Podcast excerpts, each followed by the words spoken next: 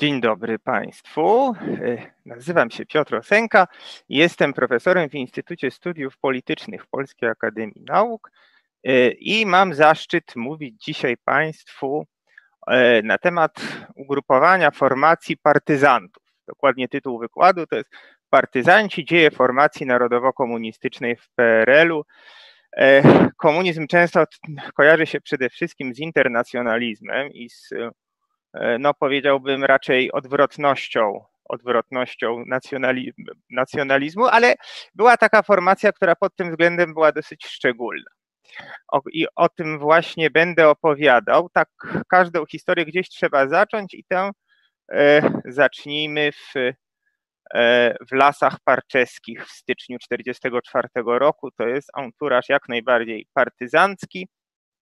E, styczniu, pod koniec stycznia oddział Leona Kasmana, y, wysłany przez szefa Wydziału Informacji Międzynarodowej WKPB, czyli y, Sowieckiej Partii Komunistycznej, przez Georgija Dymitrowa, y, wkracza na teren obecnej Polski, czyli w, w, w obecnych granicach i mm, jego zadaniem, zadaniem tego oddziału jest nawiązanie kontaktu z członkami Polskiej Partii Robotniczej ustalenie, czy w Warszawie nadal działa kierownictwo partii, bo to jest taki okres, kiedy y, Stalin jest bardzo zaniepokojony tym, co się dzieje w Warszawie. Najpierw po kolei ginie dwóch y, szefów PPR, czyli y, Nowotko, a później Finder.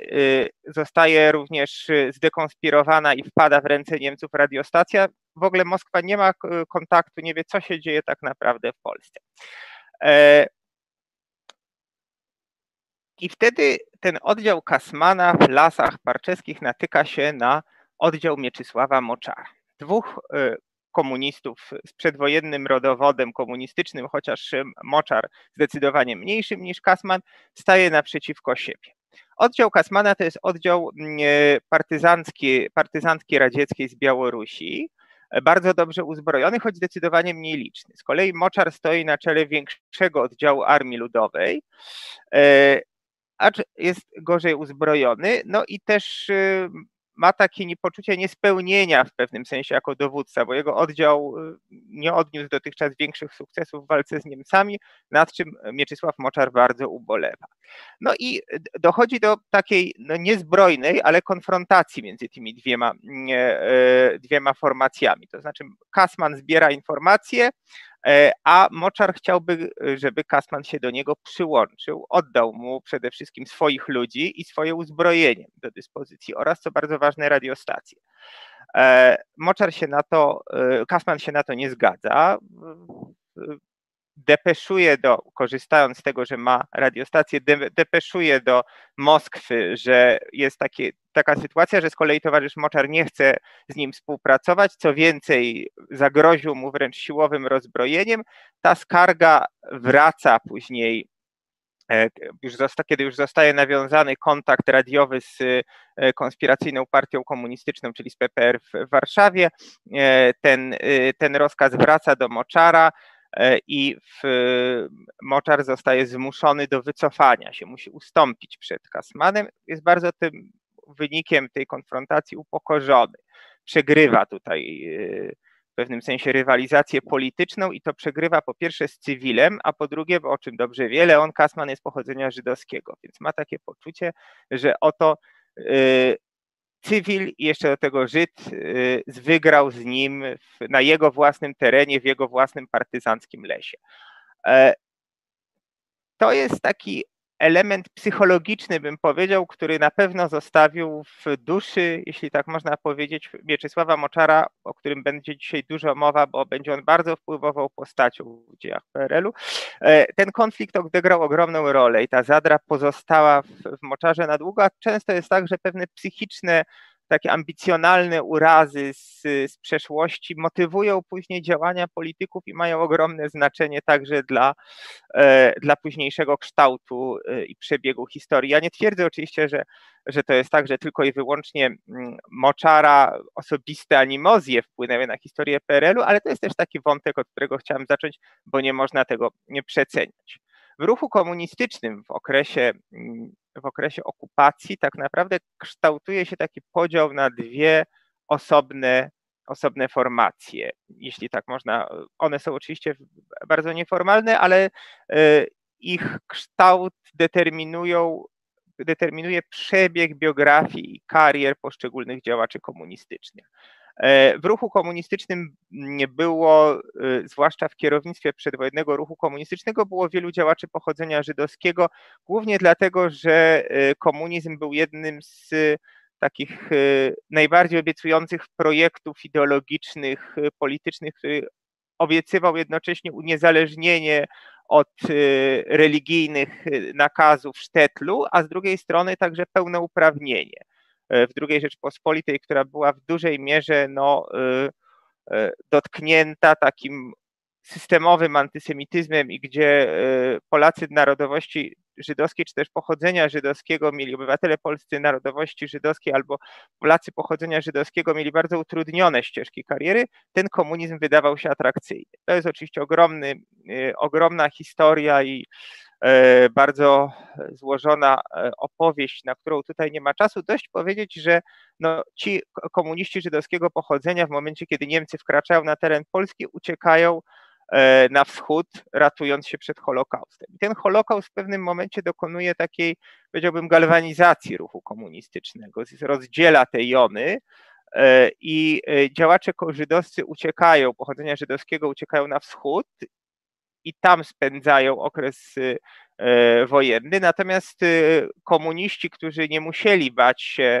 e, ustaw norymberskich i mm, antyniemieckiego, no, tego ludobójczego antysemityzmu, mogli zostać i konspirować na terenie kraju. Stąd powstaje taki podział na krajowców i Moskali, na tych komunistów, którzy wojnę spędzili e, w Polsce i na tych, którzy wojnę spędzili na wschodzie, E, w, najpierw na terenach europejskich ZSRR, później po 1941 roku ewakuowali się e, pod Ural i za Ural razem z, z administracją całą. e, radziecką w, w, momencie, kiedy ona uciekała przed Niemcami i tam jak gdyby tworzyli zalążek późniejszych powojennych władz komunistycznych pod okiem Stalina.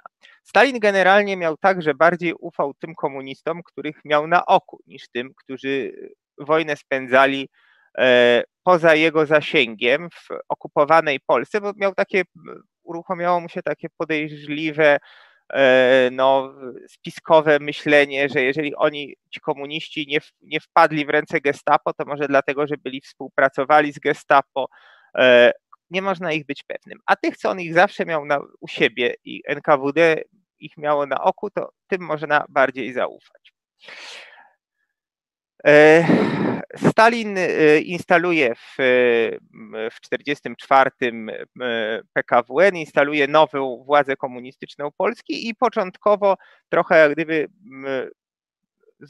przyjmując pewne fakty dokonane, czyli powstanie Krajowej Rady Narodowej w Warszawie, czyli to, że ci komuniści krajowi przejęli inicjatywę, Stalin przyjmuje to jako fakt dokonany, Gomułka zostaje szefem partii, Władysław Gomułka, jedna z, z, właśnie jeden z takich działaczy komunistycznych, który większą część okupacji spędza w Polsce i tutaj współtworzy e, struktury PPR, a później zostaje, zostaje no, legendarnym Wiesławem, e, szefem, e, pierwszym sekretarzem PZPR między głównie między 56 e, a 70 rokiem, ale znany jest też, z tego jest najbardziej znany, ale był też szefem partii wcześniej.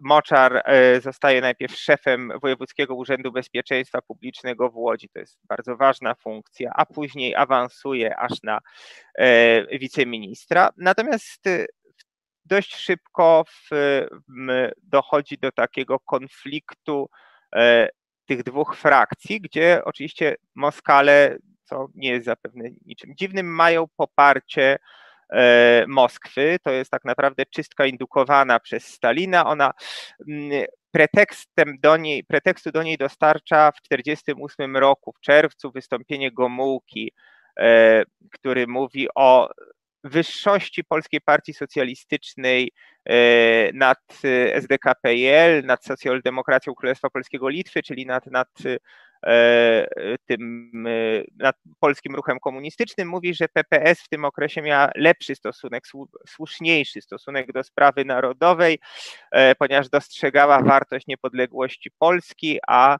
komuniści nie dostrzegali tej wartości. Tutaj jest Gomułka wyraźnie zarysowuje pewien taki obszar e, no właśnie narodowego komunizmu, że e, ten komunizm powojenny w Polsce będzie czerpał z tradycji niepodległościowych, a nie internacjonalistycznych. Oczywiście to jest tak, że można powiedzieć, że to są jakieś roz, roz rozstrzyganie historycznych pewnych staroci, to jest dywagowanie na temat sprawami sprzed y, kilkunastu, kilkudziesięciu lat już w ogóle bez większego znaczenia, natomiast w rzeczywistości y, ówczesnej w kulturze politycznej komunizmu to oczywiście miało ogromne mm, y, znaczenie, ponieważ takie pozornie nieznaczące spory przekładały się na sprawy życia i śmierci i wytykanie ideologicznych pomyłek było no, takim wstępem do, do politycznego i fizycznego następnie niszczenia wewnątrzpartyjnej konkurencji. I tak e, to, to ma miejsce też i tutaj, to znaczy biuro polityczne PPR e, na wniosek, e, znaczy no niewątpliwie z, za przyzwoleniem Stalina, prawdopodobnie z jego inicjatywy przez niego zachęcone, skłonione. Mówi, że należy wzmóc czujność członków partii e, na wszelkie odchylenie od linii partyjnej. Tu pojawia się ta koncepcja odchylenia prawicowo-nacjonalistycznego, z którym, którego uosobieniem jest Gomułka i z którym należy walczyć. E, rozpoczyna się czystka. Rozpoczyna się czystka.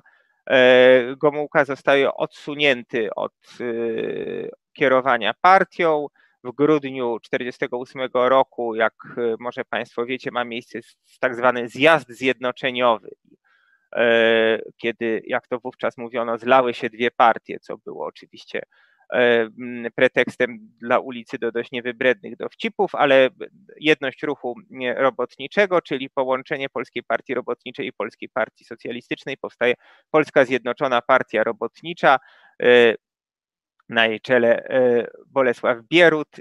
Tutaj jakby sprawa jest e, dość oczywista e, od początku, że dla Gomułki nie ma już miejsca, on po paru latach zostanie aresztowany. Aresztowani zostają również jego najbliżsi, najbliżsi współpracownicy, tacy jak Spychalski, Rzymierski, Kliszko, Grzegorz Korczyński, wówczas wysoki funkcjonariusz MBP oni są wszyscy współpracownikami Gomułki z okresu okupacji, współtwórcami PPR i Gwardii Ludowej. E, no a natomiast Moczar ocalał, ocalał, e, ponieważ złożył na plenum sierpniowo-wrześniowym, tak zwanym sierpniowo-wrześniowym 48, upokarzającą samokrytykę. Stwierdził, że, że bił się w piersi, mówił, że jest E, wierny ruchowi komunistycznemu, na którego czele stoi Związek Radziecki. Wyrzekł się wszelkich e, e, no, nacjonalistycznych ciągot, jeśli tak można powiedzieć, i w nagrodę za to nie został aresztowany, tylko zesłany jako wojewoda olsztyński, czyli na stanowisko no, dalece niższe niż te, które dotąd sprawował, ale jednocześnie no, zachował wolność i jednak miejsce w co by nie było szeroko rozumianej elicie politycznej. No ale to znowu, to była dla niego kapitulacja i upokorzenie, takie, e, a to swoje zapewnienie, tę deklarację o tym, że, że będzie wierny internacjonalistycznym ideałom ruchu komunistycznego w oczywisty sposób złożył wbrew sobie. Musiał je złożyć na ręce Romana Zambrowskiego, jednego z najbardziej wpływowych działaczy tej frakcji, e, e, czy ugrupowania tego stronnictwa Moskali w, w, ruchu komunistycznym, który też był pochodzenia żydowskiego. No i tu jak gdyby się już Moczarowi wszystko układa w pewien schemat, kto jest jego wrogiem i z czyich rąk doznaje on naj, najgorszych, najbardziej bolesnych takich ciosów ambicjonalnych. Tu znowu ten aspekt psychologiczny, oczywiście niedecydujący, ale ważny i nie należy o nim zapominać, zwłaszcza, że nazwisko Zambrowskiego będzie w tej historii jeszcze wracało. E, w, po tej rozstrzygnięciu tej czystki, kiedy krajowcy zostali zesłani albo w polityczny niebyt, albo wprost do więzień, e, w Polsce stalinizm instaluje całkowicie ta frakcja komunistów wychowanych w Związku Radzieckim, czy też ci, tych, którzy przyszli w 1944 ze Związku Radzieckiego, przede wszystkim Jakub Berman, Hilary Min, wspomniany Roman Zambrowski, którzy tworzą taki triumvirat odpowiedzialny za sprawy bezpieczeństwa, gospodarki, ale też ideologii. E, jest też e, Stanisław Radkiewicz, który także przy, przybywa ze, ze wschodu i który staje na czele aparatu bezpieczeństwa. No i ten aparat bezpieczeństwa też odgrywa tutaj dużą rolę, szczególnie pewien jego wycinek w którym e, ci e, komuniści wychowani w Moskwie odgrywają ogromną rolę. No, cały aparat bezpieczeństwa jest oczywiście, e, czyli Ministerstwo Bezpieczeństwa Publicznego jest obiektem szczególnej troski, jeśli tak można powiedzieć, szczególnie uważnej polityki kadrowej ze strony ówczesnych władz PRL-u, ale również przede wszystkim Moskwy. Tam na kierowniczych stanowiskach obsadzani są sprawdzeni przedwojenni komuniści, często pochodzenia żydowskiego. E, no właśnie, dlatego, że oni byli w Moskwie, dlatego, że oni byli w Związku Radzieckim, dlatego, że Stalin uważał, że im może bezwarunkowo zaufać, zwłaszcza na tak newralgicznym, e, jak to wówczas mówiono, froncie. E, a w ramach, e, w ramach tego aparatu bezpieczeństwa powstaje jeszcze dodatkowy takie bezpieczeństwo w bezpieczeństwie, czyli tak zwany dziesiąty departament Ministerstwa Bezpieczeństwa Publicznego, który strzeże strzeże czystości szeregów partii, walczy z wrogiem wewnętrznym, czyli tak naprawdę to jest ten instrument wewnętrznej czystki, która cały czas y, nabiera rozpędu, bo kiedy już pozbyto się Gomułki, no, trwa teraz poszukiwanie jego ukrytych sojuszników i, e, i w no i tutaj jest cały czas oczywiście takie niebezpieczeństwo, e, wisi również nad tymi Moskalami, że czystka lada moment może również ich dosięgnąć, kolejny etap. Wszyscy pamiętają, jak wyglądała czystka w roku 37 i 38 w Związku Radzieckim, kiedy ci, którzy najpierw pierwotni wykonawcy czystki później padali ofiarami. Wszyscy boją się dziesiątego departamentu, na którego czele e, e, stoją Fejgin i Światło, dwóch komunistów pochodzenia żydowskiego, e, no, których oczywiście rola, wpływy i władza rzeczywista są ogromne i, i budzą powszechny lęk, a budzą też powszechny lęk, zwłaszcza w, w tych komunistach krajowcach, którzy, którzy właśnie czują, że, że dla nich jest to ogromnym zagrożeniem. Ta, ta władza komunistyczna przybyła z Moskwy. E, w pewnym sensie musimy przyspieszyć tę historię i tak przewinąć do przodu. Pokazałem e, tło tego ruchu nacjonalistycznego. W 1956 roku dochodzi do odwilży zapoczątkowanej 20 zjazdem KPZR te, ta odwilż w efekcie w październiku winduje Gomułkę do władzy. E, no i Gomułka, e, jak tylko e, odzyskuje władzę, rozpoczyna też walkę o jej umocnienie i rozprawia się, jak to mówi, z grypą dogmatyzmu i gruźlicą rewizjonizmu. Co tak naprawdę oznaczało w tym dziwnym partyjnym języku, że będzie walczył zarówno z dogmatykami i e, z, z, z taką frakcją neostalinowską, jak i z liberałami. Przy czym liberałowie są dla niego zdecydowanie groźniejsi. I e, w tle dochodzenia Gomułki do władzy mamy taką rywalizację dwóch ugrupowań, które nazywane są Puławianami i Natolińczykami. Natolińczycy są bliżsi Moskwy zdecydowanie i wśród jednym z czołowych postaci tej takiej no bardzo nieformalnej grupy. Jest na przykład Konstanty Rokosowski, marszałek polski, ale jednocześnie marszałek y, Związku Radzieckiego i oddelegowany do kierowania polską armią, więc oni są blisko, blisko Moskwy, blisko ambasady radzieckiej, ale jednocześnie głoszą hasła antysemickie, no, mniej lub bardziej zawalowane, bo oczywiście nie mogą tego mówić publicznie, ale takie nacjonalistyczne, e, no i walczą z jakąkolwiek liberalizacją systemu politycznego, argumentując, że nie można pozwolić, żeby, e, żeby wróg i kontrrewolucja doszli do głosu. Puławianie w dużej mierze wywodzący się z, z, też z tych kręgów dawnych e, Moskali są z kolei teraz zwolennikami liberalizacji systemu, oczywiście nie takiej na wzór zachodni, ale w każdym razie przynajmniej e, warunkowego i relatywnego stworzenia pewnych obszarów enklaw społecznej wolności. No i ta, ta rozprawa poprowadzona przez Gomułkę z obiema tymi, oboma tymi skrzydłami, których, na których rywalizacji on wyrósł w pewnym sensie, bo obie popierały obie te, oba te skrzydła popierały Gomułkę, uważając, że on się rozprawi z tymi drugimi. Gomułka natomiast doszedł do władzy w dużej mierze jednak dzięki swojem, swojej charyzmie i swojej legendzie. E, I kiedy już doszedł do władzy, zarówno tych dogmatyków, jak i e, liberałów zaczął trzymać na dystans, ale jednak szybko e, staje się jasne w pierwszych latach już rządów Gomułki, że on nie zamierza na pewno być liberałem. I chociaż rok 56 można powiedzieć kończy się w pewnym sensie taktycznym zwycięstwem Puławian, bo oni jednak obejmują, w ich ręce dostaje się większa pula stanowisk, no to wkrótce zaczynają tracić na znaczeniu, kolejno popadają w konflikt z Gomułką i odchodzą w początku lat 60.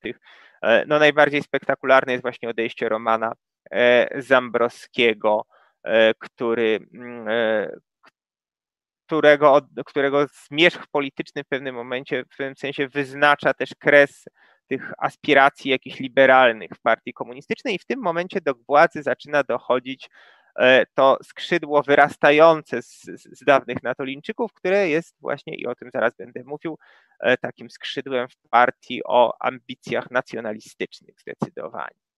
E, tutaj mamy w pewnym sensie takim też przełomowym momentem jest y, w 1961 roku podgrzeb Henryka Hollanda, e, działacza komunistycznego, przedwojennego, y, po wojnie dziennikarza, w, między innymi redaktora naczelnego e, Walki Młodych, bardzo ważnego stalinowskiego pisma, jednego z, czyli był on, który był działaczem takim na froncie, bardzo aktywnym e, propagandowym, ale po 1956 roku E, no, przystał do tej frakcji liberałów i e, jako dziennikarz miał wiele kontaktów z dziennikarzami zachodnimi, który między innymi przekazywał e, informacje z, z płynące, o których przecieki jak gdyby z kierownictwa partii. Z tego powodu wpadł on natychmiast w obszar zainteresowania służby bezpieczeństwa, został aresztowany. W czasie aresztowania E,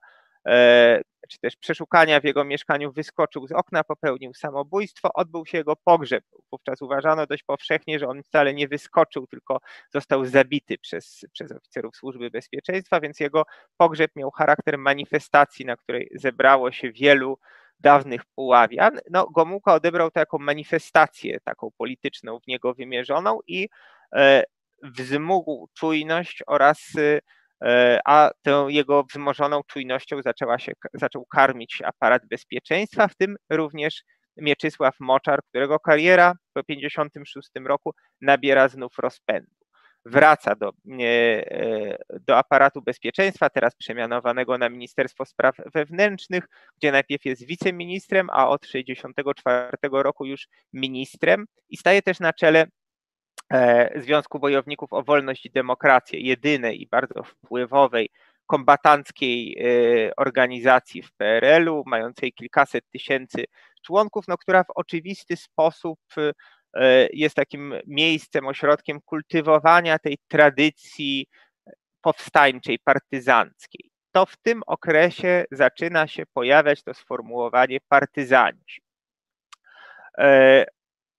to jest także moczar przede wszystkim bardzo chętnie e, uwypukla ten element swojej osobistej legendy. On jest bardzo przywiązany do swojej, tego elementu swojej biografii. Nie chwali się tak bardzo, że był szefem e, stalinowskiej bezpieki w, w Lublinie, natomiast, przepraszam, nie w Lublinie, tylko w Łodzi, natomiast chętnie opowiada o tym, że, że, był, że walczył z Niemcami w lasach wtedy, kiedy politycy późniejsi stalinowscy siedzieli wygodnie w Moskwie, nie narażali się, tylko spiskowali i knuli polityczne intrygi, to wtedy on, Mieczysław Moczar, walczył z karabinem w ręce i się narażał dla ojczyzny.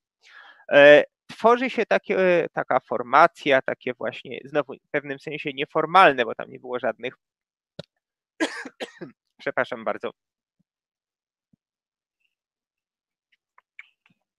nie było żadnych legitymacji oczywiście, ale tworzy się takie nieformalne ugrupowanie, e, o którym się mówi partyzanci. E, w jego można powiedzieć, że w jego orbicie, no bo to lepiej mówić o orbicie niż o składzie, znajdują się między innymi wspomniany już Grzegorz Korczyński, również z przeszłością partyzancką w AL,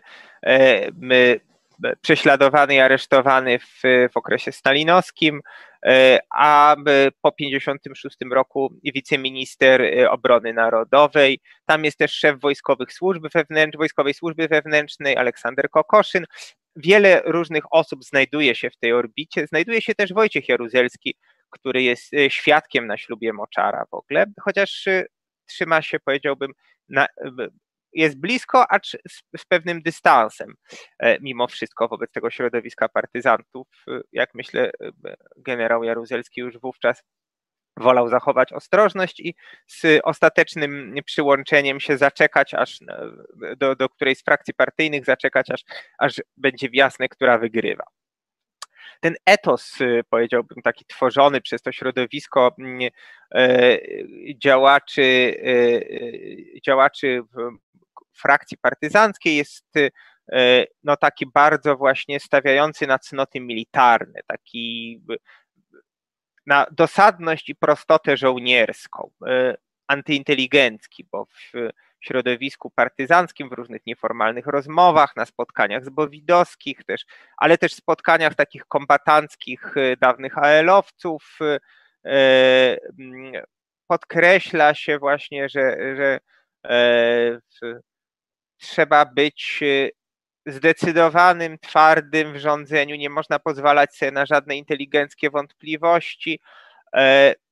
Jest też dużo głosów takich w obronie tradycji martyrologicznej, której e, inteligencja, zwłaszcza inteligencja humanistyczna, pisarze, e, naukowcy z uniwersytetów mają być wrogiem. Mówi się o tym, że, że trwa takie podważanie tej, tej tradycji przez, przez współczesnych, przez inteligencję polską, a tak naprawdę tym, co jest bardzo ważne, czyli cierpienie i heroizm, opiekują się właśnie partyzanci dawni, e, opiekuje się ta frakcja, no właśnie frakcja narodowa w ruchu komunistycznym, która przedstawia to jako swoją legitymację.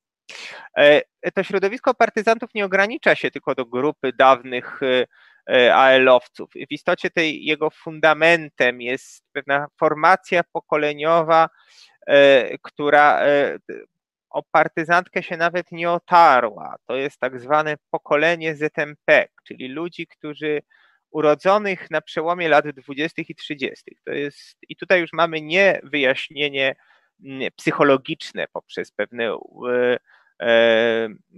pewne moczara osobiste idiosynkrazje, tylko mamy wytłumaczenie takie bardziej socjologiczne, czyli poprzez właśnie odwołanie się do pewnych ruchów społecznych.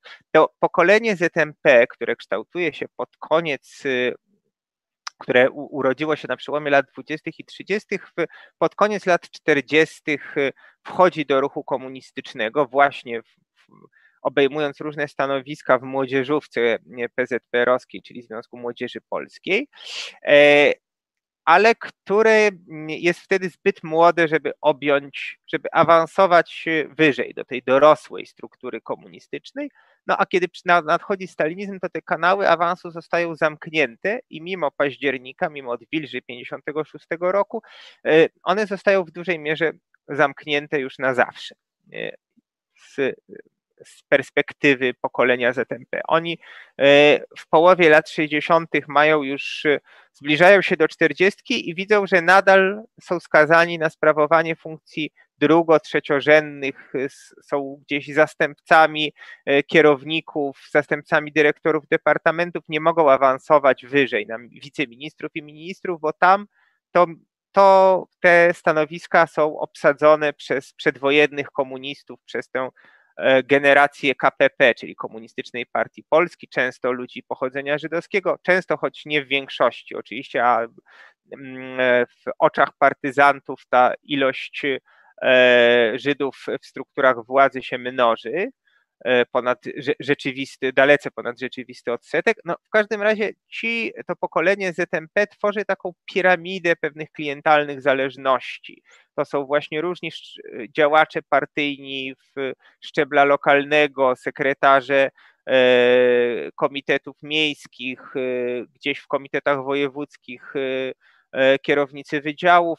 Oni w cały czas liczą na jakieś wielkie wydarzenie, które zmiecie dotychczasowy zastany porządek polityczny, który uwolni im możliwość awansu i stawiają na Moczara. Uważają, że, że właśnie Moczar, że ta jego legenda partyzancka to jest ten sztandar, pod którym oni mogą się zjednoczyć i, i, i walczyć o swoje kariery. No i oczywiście też te ta szeptana propaganda o tym, że, że tak naprawdę y, ważne jest, kto, o, kto walczył z Niemcami w, w czasie okupacji, a nie kto był w Moskwie. Ci, którzy walczyli z Niemcami, powinni um, sprawować najwyższe stanowiska w, w państwie, jest im bliska, no bo ona jak gdyby jest takim uzasadnieniem dla nadchodzącej zbliżającej się czystki wymierzonej w tę generację komunistycznej partii polskiej w pewnym sensie układem nerwowym tego, e, znowu po raz kolejny użyję słowa, nieformalnego środowiska określanego mianem partyzantów, e, są funkcjonariusze służby bezpieczeństwa. To służba bezpieczeństwa, zwłaszcza jej, powiedziałbym, niższa kadra menedżerska, mm, to są ci, którzy e, stanowią kościec wokół którego budują się, budują się, buduje się siła i oparcie tej formacji. E, I tu oczywiście mamy też do czynienia z pewnym splataniem się interesu politycznego i pewnych prawidłowości światopoglądowych. To znaczy służba bezpieczeństwa, tajna policja polityczna zawsze ma pewien specyficzny, skrzywiony sposób widzenia świata. Na to się składają obsesja szpiegowska, czyli właśnie E, niechęć do inteligencji, która mówi w obcych językach i ma jakieś kontakty z zachodnimi dziennikarzami, pewnie szpiedzy.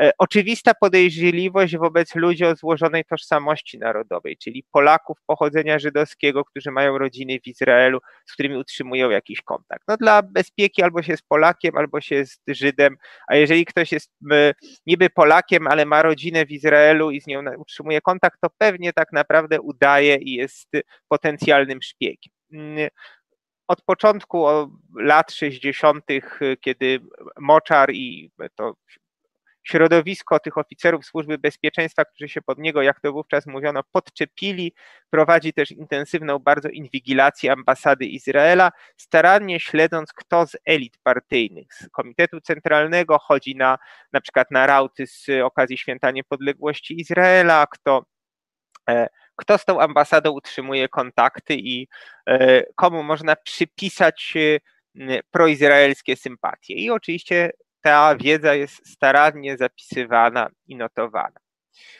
E, I teraz, e, tak jak mówiłem, e, wokół partyzantów, czy szeroko rozumiane środowisko partyzantów, takich narodowych komunistów, wokół niego wyrasta mm, ta grupa pokolenia ZMP i ta, ta formacja czeka na, na jakąś czystkę, na jakieś wielkie wydarzenie, które wszystko odmieni, i okazuje się, wydaje się wszystkim, że taki moment nadchodzi w roku 67.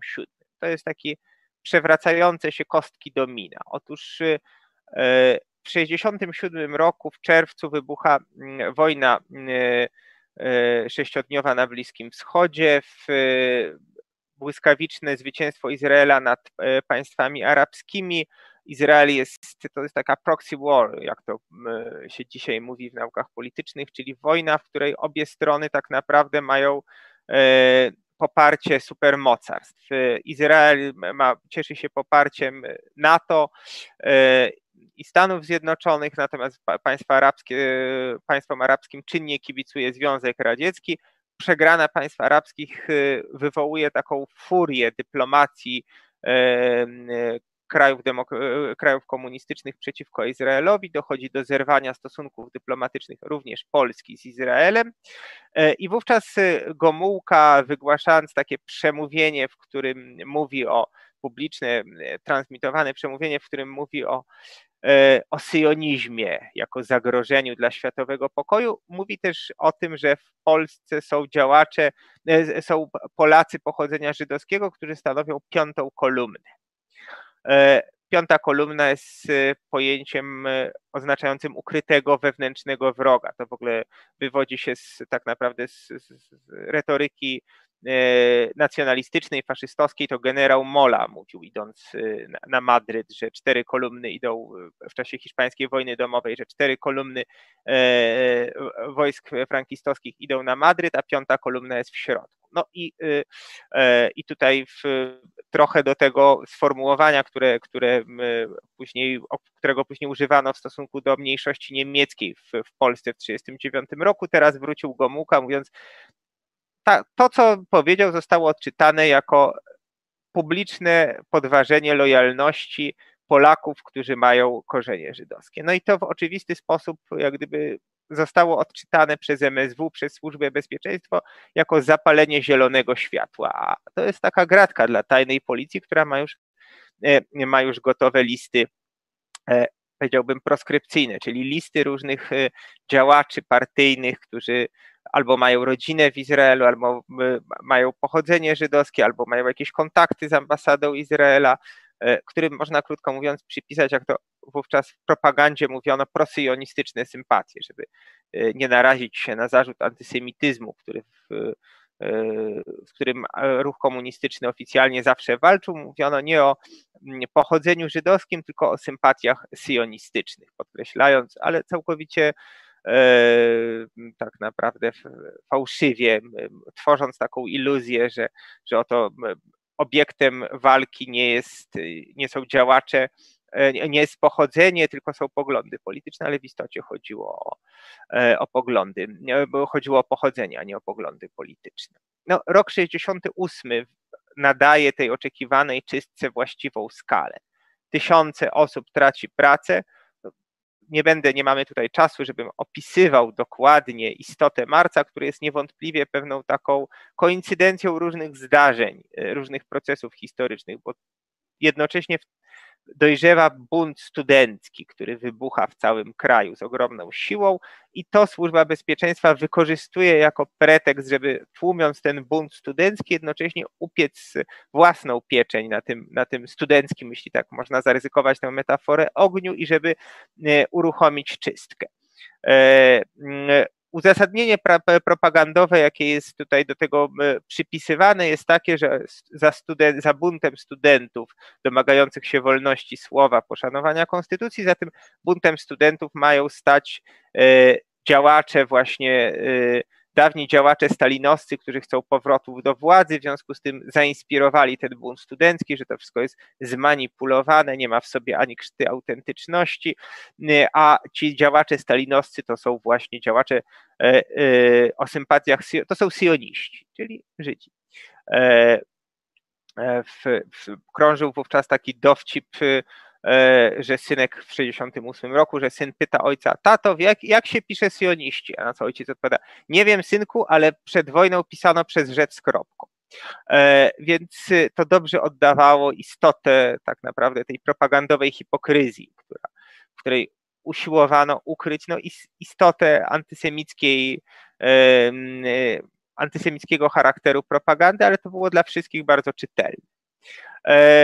E, w tym uzasadnieniu propagandowym, gdzie kładziono, gdzie tworzono tę wizję żydowskiego spisku, e, też jednocześnie dużo mówiono, oskarżano e, popleczników, inspiratorów, jak wówczas mówiono, zbuntowanej młodzieży, czyli zarówno działaczy KP-powskich, jak i działaczy, jak i środowisko wykładowców uniwersyteckich, czyli inteligencję, oskarżano o brak szacunku dla polskiej tradycji patriotycznej, oskarżono o to, że oni sączą młodzieży do głowy jakiś kosmopolityzm, e, że uczą e, młodych ludzi kopiowania wzorców z zachodu, z zachodnich nauk społecznych, e, zachodniej zachodniego indywidualizmu w miejsce szacunku i y, wierności, y, no właśnie, narodowej tradycji i e, e,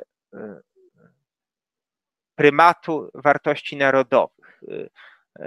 Y, e, E, służba bezpieczeństwa, propaganda, no, za którą stali wówczas, stało to środowisko partyzantów, e, kładła odbiorcom do głowy, że młodzież jest rozwydrzona, mm, chce cały czas mówić o prawach, o wolnościach jednostki, podczas kiedy tak naprawdę istotą jest tradycja narodowa, jest jedność narodu, jest wartością dla każdego obywatela powinno być to przede wszystkim, że jest Polakiem, czyli członkiem wielkiej narodowej wspólnoty i powinien być wierny wartościom tej wspólnoty, które to wartości wyznaczała wówczas Służba Bezpieczeństwa.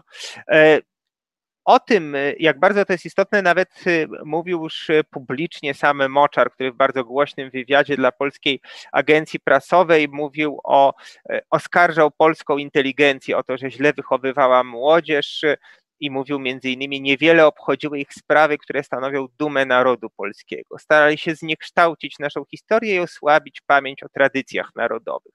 Wszystko, czego dokonał nasz naród w latach ostatniej wojny, wymaga godnego upamiętnienia, przekazania młodemu pokoleniu. Sprawami tymi muszą zajmować się ludzie, którzy to rozumieją, którzy czują oddech naszego narodu. Powiedziałbym, że czuć oddech to jest ryzykowna metafora, ale Moczar jakoś być może to przeoczył, nie zauważył. W każdym razie to jest, można powiedzieć, w pewnym sensie ten manifest narodowych komunistów z 1968 roku. To jest e, wywiad Moczara dla Polskiej Agencji Prasowej z kwietnia 1968 roku, który pokazuje, że w, oto w ruchu komunistycznym w Polsce musi dojść do zmiany warty, stara generacja kosmopolityczna musi odejść, a muszą przyjść ci młodzi, młodsi w każdym razie komuniści, którzy rozumieją i no znowu czują oddech narodu.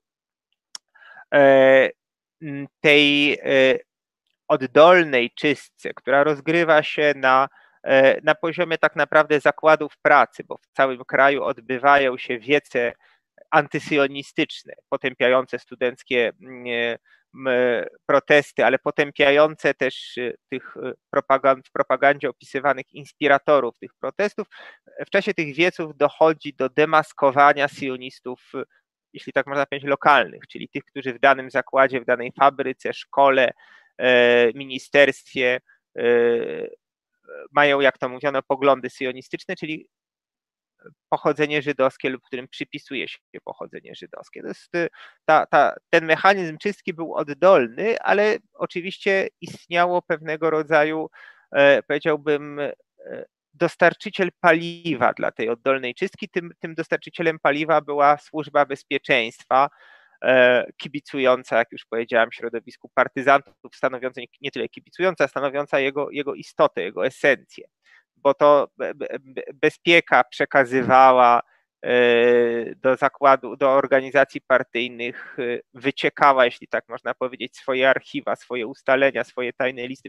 Normalnie nie, nie można było ustalić, e, sprawdzić, kto gdzie ma rodzinę, kto jakie ma pochodzenie w danym zakładzie pracy i ta wiedza w całości pochodziła od służby bezpieczeństwa i ona była taką, stanowiła takie wygodne, wygodne narzędzie do rozprawienia się lokalnie z, przez, przez działaczy najczęściej średniego szczebla z tymi, których postrzegali jako e, e, blokujących swoje kariery, czyli, czyli działacze średniego szczebla występowali przeciwko przedwojennym komunistom e, zajmującym kluczowe stanowiska i pozycje.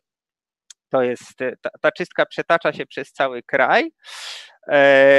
Jej towarzyszy też w tym propagandowym uzasadnieniu mniej lub bardziej wyraźnie wybrzmiewa też wizja żydowskiego spisku w bezpiece. To znaczy, że za komunizm był zły wtedy, kiedy był stalinowski, a był zły dlatego, że e, w aparacie bezpieczeństwa zalęgli się Żydzi, czyli syjoniści, którzy odpowiadają za, za zbrodnie, za, jak to mówiono, błędy i wypaczenia. To Żydzi byli winni wszelkiego zła, natomiast narodowy komunizm jest tym właśnie oczyszczeniem. E, jest tą obietnicą, e, obietnicą sprawiedliwego i e, polskiego socjalizmu, który będzie służył nareszcie Polakom, a nie jakimś obcym najeźdźcom. W pamiętnym wystąpieniu, z, o którym mówiłem, tym wywiadzie dla Polskiej Agencji Prasowej, Mieczysław Moczar mówił też o E, takich, którzy przyjechali w 1944 roku e, z armią ze wschodu i uważają, że z tego tytułu należą im się tutaj stanowiska i zaszczyty. Czyli to jest właśnie to echo dawnego kraj, konfliktu krajowców i Moskali, który teraz ten konflikt wybrzmiewa w postaci e, rewolucji środowiska partyzantów, tej czystki przez nich inicjowanej. Wizję żydowskiego spisku też łączono ówczesnego i dzisiejszego łączono z knowaniami rzekomymi RFN i Izraela. Mówiono o tym, o osi Bon-Tel która ma rzekomo być takim spiskiem przeciwko Polsce i e, dobremu imieniu Polaków. Mówiono o tym, że Izrael umówił się z RFN-em, żeby e, za Holokaust obarczyć winą Polaków i w ten sposób e, uniewinnić jak gdyby Niemców. Ta teza przewijała się w głośnej książce Izrael a RFN NRF, przepraszam, bo tak wówczas mówiono oficjalnie o zachodnich Niemczech, Izrael ANRF, pióra Tadeusza Walichnowskiego, który był publicystą, naukowcem, ale też, e, o czym dość powszechnie wiedziano, pułkownikiem Służby Bezpieczeństwa i który w grudniu 1967 roku awansował na e, zastępcę dyrektora Departamentu Trzeciego w Ministerstwie Spraw Wewnętrznych, gdzie, jak się wydaje, objął taką kluczowe stanowisko odpowiedzialne właśnie za no, taką kwaterę główną tej antysemickiej czystki, gdzie zbierano informacje i układano te listy o listy Polaków żydowskiego pochodzenia, zwłaszcza w, na, jak to używano tego określenia, e, e, kierowniczych stanowiskach w partii i w państwie.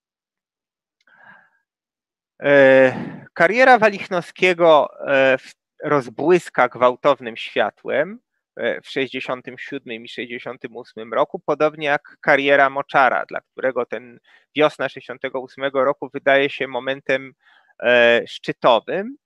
No, wszystko wskazuje na to, że, e, że to jest, e, czy, że Moczar nie chciał zająć stanowiska Gomułki. Chyba wiedział, że on nie ma poparcia wystarczającego Moskwy, żeby marzyć o byciu pierwszym sekretarzem, ale zapewne e, liczył na to, że w jakiś sposób się mm, w jakiś sposób się w, no, obejmie stanowisko takiej szarej eminencji, że będzie mógł być e, tak naprawdę z pleców Gomułki sterować wydarzeniami w, w kraju i mieć pełną kontrolę nad życiem politycznym i że jednocześnie e, i że jednocześnie w mm, to całe środowisko partyzantów e, razem z Moczarem liczyło, że, że ono przejmie władzę w kraju. E, rok 68, ten e, antysemicka czystka kończy się w czerwcu, kiedy w pewnym momencie Gomułka widzi istotę zagrożenia, to znaczy widzi, że ta e, koło, ta machina czystki się rozkręca, coraz więcej osób traci, działaczy komunistycznych zostaje wyrzucanych z partii, w tym również wyrzucani są członkowie Komitetu Centralnego, co no, grozi anarchizacją i rewolucją. Pojawiają się też e, elementy czystki w wojsku, też takiej oddolnej, no oddolna czystka w wojsku to jest bunt po prostu. Tego się Gomułka boi, jest y, autokratą, jest dyktatorem i przyzwyczajony jest do tego, że e, w, do takiej typowej właśnie komunistycznej kultury politycznej, w której wszystkie decyzje i polecenia spływają z góry w dół, a doły nigdy nie mają żadnej mocy decyzyjnej i w, w, w końcu w, w czerwcu 1968 roku Gomułka pod koniec czerwca podejmuje decyzję o zatrzymaniu jakiejkolwiek tej antysemickiej czystki, mówi, e, wydaje polecenie cenzurze, żeby zakazać używania słowa sionizm. E, w parę tygodni później, w lipcu 1968 roku, Moczar awansuje z ministra spraw wewnętrznych na zastępcę członka biura politycznego. To jest taka dziwna tytulatura, zastępca członka. E, też e, była ona przedmiotem niewybrednych dowcipów ulicy w owym czasie. Faktem jest, że był to, znowu jak mówiono, taki typowy kopniak w górę, czyli był to pozorny awans, w rzeczywistości wiążący się z utratą wpływu. Moczar traci kontrolę nad MSW, a e, jego gwardia w Ministerstwie Spraw Wewnętrznych e, też jest w pewnym sensie otrzymuje taki cios. Walichnowski w grudniu 1968 roku zostaje wyrzucony z MSW. W tle jest potężny skandal z takim zebraniem organizacji partyjnej Ministerstwa Spraw Wewnętrznych w, na przełomie listopada i grudnia to się odbyło, w, na którym to, czyli takie spotkanie organizacji partyjnej wyłącznie dla samych, dla samych oficerów służby bezpieczeństwa, na którym była mowa referent Ryszard Gontarz, jeden z czołowych propagandzistów marcowych, mówił o tym, że, mm, że tutaj doszło do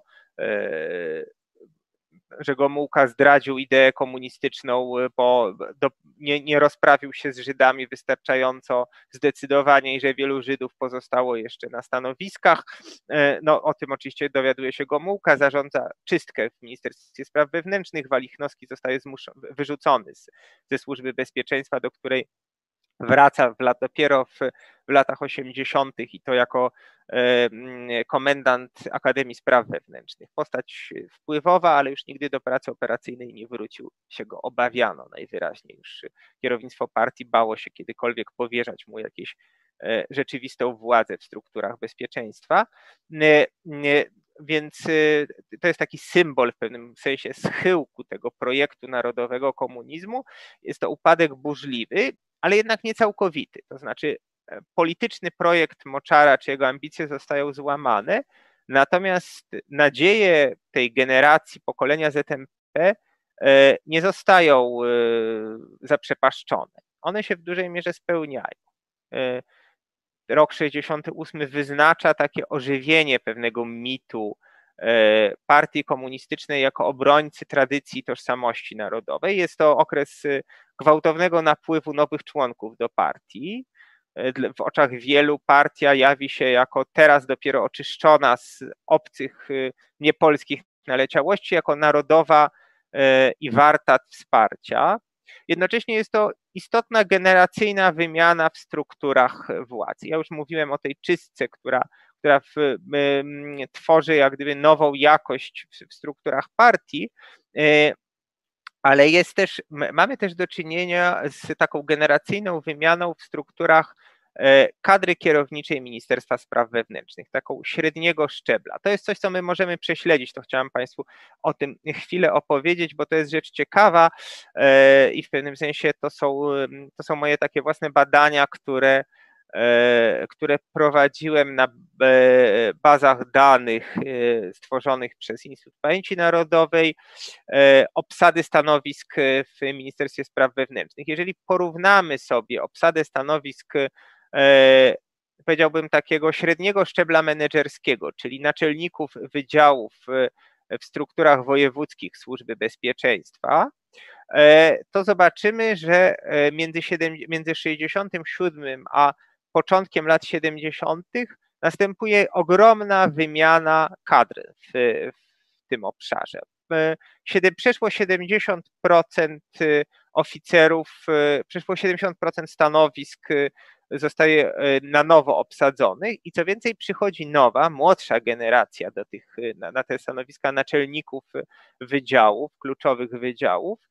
E, generacja służby bezpieczeństwa, która z takiego zaciągu stalinowskiego. To jest bardzo interesujące, bo o ile e, przedwojenni komuniści no, wstępowali w, e, do służby bezpieczeństwa, do, do ówczesnego Urzędu Bezpieczeństwa od razu w 1944-1945 roku, to Później miał miejsce taki zaciąg z 49, między 49 a 52, który w dużej mierze był e, nieochotniczy, tylko miał miejsce z na zasadzie nakazu pracy. Były takie, była taka instytucja nakazu pracy w stalinizmie i e, zresztą nie tylko w stalinizmie, to znaczy, że po studiach albo po szkole średniej e, Państwowa Komisja Planu Gospodarczego wyznaczała dokąd absolwent ma się udać, gdzie ma pracować. No i po prostu Ministerstwo Bezpieczeństwa Publicznego przejmowało te nakazy, wyjmowało sobie ludzi, których sobie upatrzyło po studiach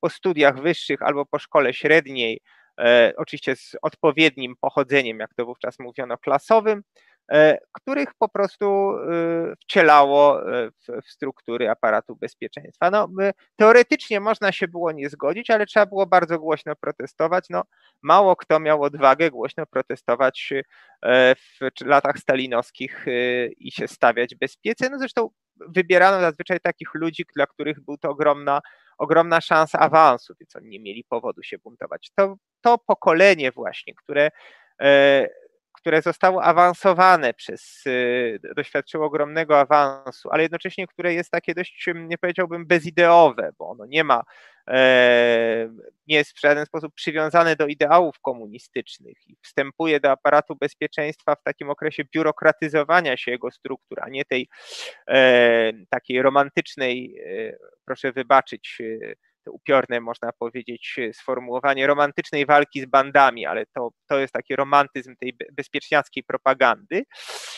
To, to, to pokolenie, ten nabór lat 49-52 E, teraz y, po 68 roku nagle ma możliwość awansowania, bo to są też ludzie, którzy wstąpili na tyle późno, że już wszystkie kluczowe stanowiska są zajęte i oni też czekają, aż się one odblokują i teraz odblokowują im się stanowiska. Oni mogą robić kariery i robią te kariery. I właśnie ten nabór po 60, przepraszam, nie nabór, tylko ta fala awansów wywołana antysemicką czystką 68 roku, E, pod egidą partyzantów, pod egidą narodowego komunizmu, ta e, fala awansów tworzy struktury e, władzy w aparacie bezpieczeństwa w Ministerstwie Spraw Wewnętrznych lat 70. i 80. Bezpieka lat 80. wywodzi się w dużej mierze z marca. To są takie postacie właśnie jak szef Departamentu Trzeciego, odpowiedzialnego za walkę z, z opozycją, Henryk Walczyński. Bardzo wpływowa postać między 80. a 82 rokiem, e, któremu karierę łamie tak naprawdę nie intryga polityczna, tylko jak wynika z różnych przecieków z Rakowieckiej, no jemu e, zaawansowany alkoholizm, nawet jak na warunki Rakowieckiej zaawansowany łamie tę karierę, on podobno pijany po prostu spada ze schodów wprost pod nogi nadchodzącego ministra Kiszczaka i to jest, a ponieważ jest y, ósma rano, no więc y, zostaje odsunięty na boczny tor, bynajmniej nie wyrzucony, tylko e, trafia jako wykładowca, jeśli dobrze pamiętam, do Akademii Spraw Wewnętrznych. Ale to są e, z, z marca, z tych, z tych struktur, struktur marcowej czystki wywodzą się też e, e, na przykład Adam Malik, późniejszy szef niezwykle ważnej i tajemniczej struktury w aparacie bezpieczeństwa, czyli biura studiów. E, I cała masa pomniejszych działaczy służby bezpieczeństwa na różnych szczeblach, również szczeblach wojewódzkich, również szczeblach Stołecznego Urzędu Spraw Wewnętrznych. Oni też tworzą taki parasol ochronny dla frakcji nacjonalistycznych dogmatyków. O ile ci partyzanci ponieśli w pewnym sensie klęskę w 1968 roku, to ta koncepcja połączenia retoryki komunistycznej i nacjonalistycznej odradza się na początku lat 80. E, w postaci czegoś, co nazywało się Stowarzyszenie Patriotyczne Grunwald e, którym część członków była tak, to, to była tak zwana neoendecja, e, a część to, no, to byli dawni oficerowie, czy dawni współpracownicy służby bezpieczeństwa. E, powstał taki konglomerat właśnie nacjonalistyczno-bezpieczniacki, który e, te, ten Grunwald y, no, w dużym stopniu powielał hasła partyzantów, był jak gdyby ich reinkarnacją.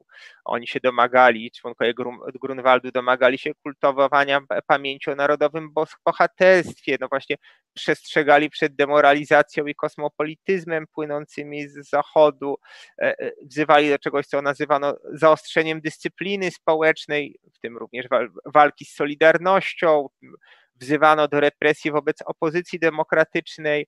No właśnie Solidarność atakowano, wskazując na to, że w, w jej strukturach kierowniczych są sionistyczne, struktury kierownicze Solidarności mają sionistyczne korzenie, czyli przywódców wywodzących się z koru.